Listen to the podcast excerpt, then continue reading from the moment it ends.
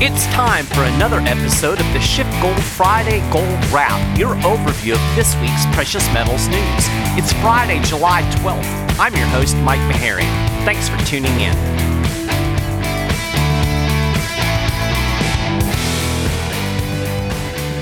Greetings and welcome to Easy Street, where money flows and stock markets grow. Or something like that. This was Federal Reserve Chair Jerome Powell's week in the spotlight, and he didn't do anything to dampen expectations of an interest rate cut. In fact, he stoked optimism that the easy money would keep right on flowing. During congressional hearings on Wednesday, Powell hinted that a rate cut is on the horizon. This sent stocks climbing once again because, you know, the stock market loves Easy Street.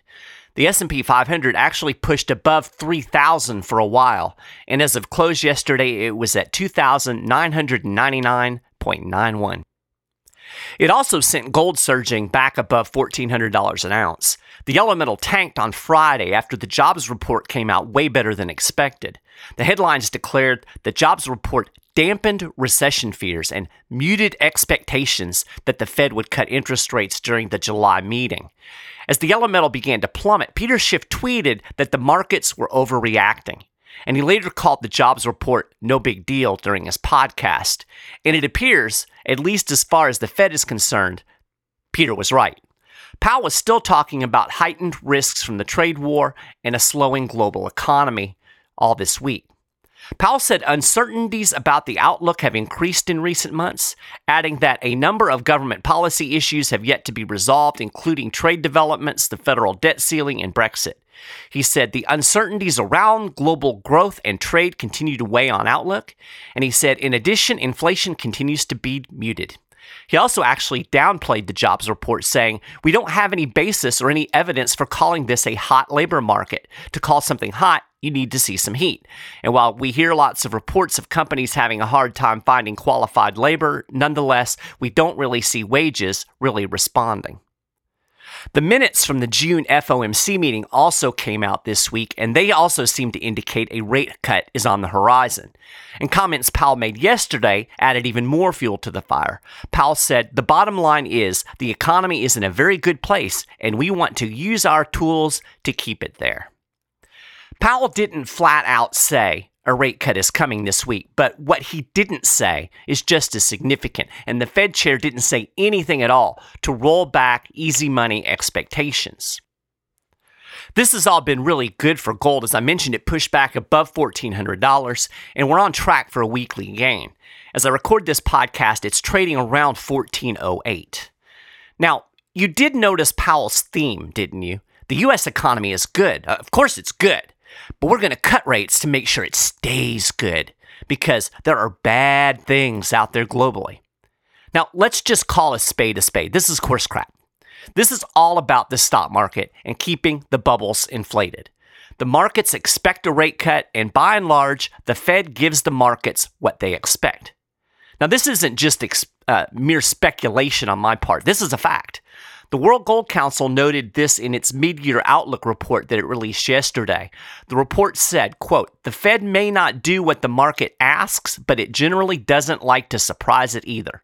In recent history, the Fed adjusted its fund rate in line with expectation whenever the market's implied probability of such outcome was 65% or higher. The only notable exception was the rate cut announced during an unscheduled Federal Open Market Committee meeting in January 2008 when the global financial crisis began to unfold. So, when the markets expect a rate cut, the markets almost always get a rate cut. What's insane to me about this, and this is something I don't hear anybody in the mainstream talking about, is the fact that this isn't a turn onto Easy Street. We never left Easy Street. We've been operating under a loosey goosey easy money policy for more than a decade quote, interest rate normalization got us to 2.5%. That ain't normal, ladies and gentlemen. It's given us massive asset bubbles, but economic growth has really been pretty tepid over that time. Stop and consider this. It's taken an insane amount of monetary stimulus to create a eh, economy. We've had record fiscal stimulus in the form of government spending with massive deficits during a so called recovery. We have normal interest rates of 2.5%. We got the Powell pause, and now we're talking about rate cuts. As Peter said, this is a massive monetary stimulus, even though we haven't even had a rate cut yet. So the economy is getting all of this monetary stimulus, it's getting all of this fiscal stimulus, and it's barely growing. Of course, it's not even growing at all, it's really just a big, fat, ugly bubble. Underscoring what I'm saying is the amount of spending that's going on in Washington, D.C.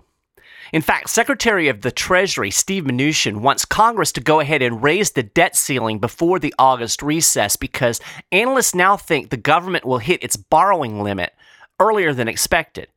According to a report by The Hill, a study by the Bipartisan Policy Center said there was a significant risk that the U.S. government would reach the debt ceiling by early September. This would occur just after the summer recess. It had previously projected the government would run up against the debt ceiling in late October or November. Congress raised the debt ceiling just four months ago. The Treasury has already implemented extraordinary measures in an effort to stem the tide. So, this seems a little less than ideal, right?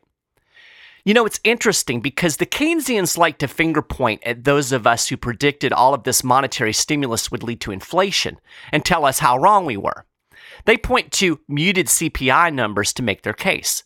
But Wolf Richter over at Wolf Street did a really good podcast explaining that we did indeed get re- inflation out of all of this stimulus. He called it pernicious, dangerous inflation. I'm going to link to that article uh, that I wrote summarizing Richter's analysis, but in a nutshell, he pointed out the extreme levels of asset inflation that we've gotten over the last decade plus. Think about the way real estate prices rise. Say you bought a house in 2019 for $200,000 and then you sell it uh, five years later for $300,000. Now, that doesn't mean that the house grew 50% in size or that it magically created new features, assuming, of course, you didn't do any renovations.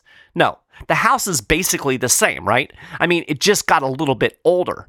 What this really tells you is that the dollar, with regards to this house, lost much of its purchasing power. This is inflation. It's no different than consumer price inflation, it's just manifesting in different parts of the economy. Now, get this between 2013, January 2013, and December 2018, house price inflation in the US came in at 42% nationally, and it was much higher in a number of metro areas. We can also determine the price inflation of the stock market. It's a little more complicated because, of course, companies do grow, revenues and earnings can increase. But looking at the price to earnings ratio, you can get a gauge on how much of the increase in the value of a stock is due to the growth of the company and how much is just asset price inflation. If you look at the S&P 500 since 2012, nearly half of the gains are nothing but pure price inflation. So the Keynesians can mock and finger point all they want to, but the inflation is out there. It may not be showing up in CPI, but there is asset price inflation. And eventually, these asset bubbles always burst. Economics 101 rising prices eventually kill demand. So the bubbles can't keep inflating forever. And since these assets are almost always highly leveraged, think housing mortgages, the bust almost always impacts banks and then the broader financial markets, a la 2008. There was some other interesting gold news out there this week. China added gold to its reserves for the seventh straight month in June, and Poland has become a big gold buyer. That country has added 100 tons of gold to its reserves in the first half of this year, and it plans to repatriate at least half of its gold holdings. I'll link to some articles on the show notes page with more details about this that'll give you a little insight to what's going on. Investors are apparently turning to gold. Holdings in global gold backed ETFs surged in June, charting their largest monetary increase in seven years, driven by increased geopolitical uncertainty, fear of an economic slowdown, and widespread anticipation of looser central bank monetary policy. Ah, easy street. Globally, gold holdings in ETFs rose sharply by 127 tons last month, according to the latest data from the World Gold Council. Inflows into ETFs globally totaled about $5.5 billion last month. Global assets under management in gold backed ETFs rose 15% to $115 billion. That's the largest monthly increase since 2012. Gold backed ETFs grew by 4.3% as a percentage of gold during the first half of 2019, despite outflows of metal in February, April, and early May. So it looks like Easy Street is paved with gold. Inflows of gold into ETFs are significant in their effect on the world gold market, pushing overall demand higher. So, what's the difference between owning ETF shares and physical metal? Well, ETFs are backed by physical gold, held by the issuer, and they're traded on the market like stocks. They allow investors to play gold without having to buy full ounces of metal at spot price. Many speculative investors like this liquidity. And there are good reasons to invest in ETFs, but they aren't a substitute for owning physical metal. In an overall investment strategy, Schiff SchiffGold recommends buying gold bullion first. To learn more about the difference and to get a handle on the investing strategy that will work best for you, you need to talk to a Schiff SchiffGold precious metal specialist today. You can do that by just calling 1 888 Gold 160. Well, that's a gold wrap for this week from Easy Street. You can get more details on all of these stories and more, and keep up with the latest precious metals news and analysis throughout the week at schiffgold.com/news.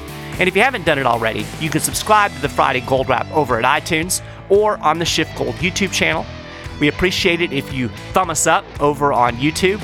Uh, you'll find links on the show notes page to all this stuff. And if you're listening on YouTube, make sure you share your thoughts. We always like to hear your comments and thoughts about what's going on in the gold and financial markets. So, for this week, that's a gold wrap, and I'll talk to you next time.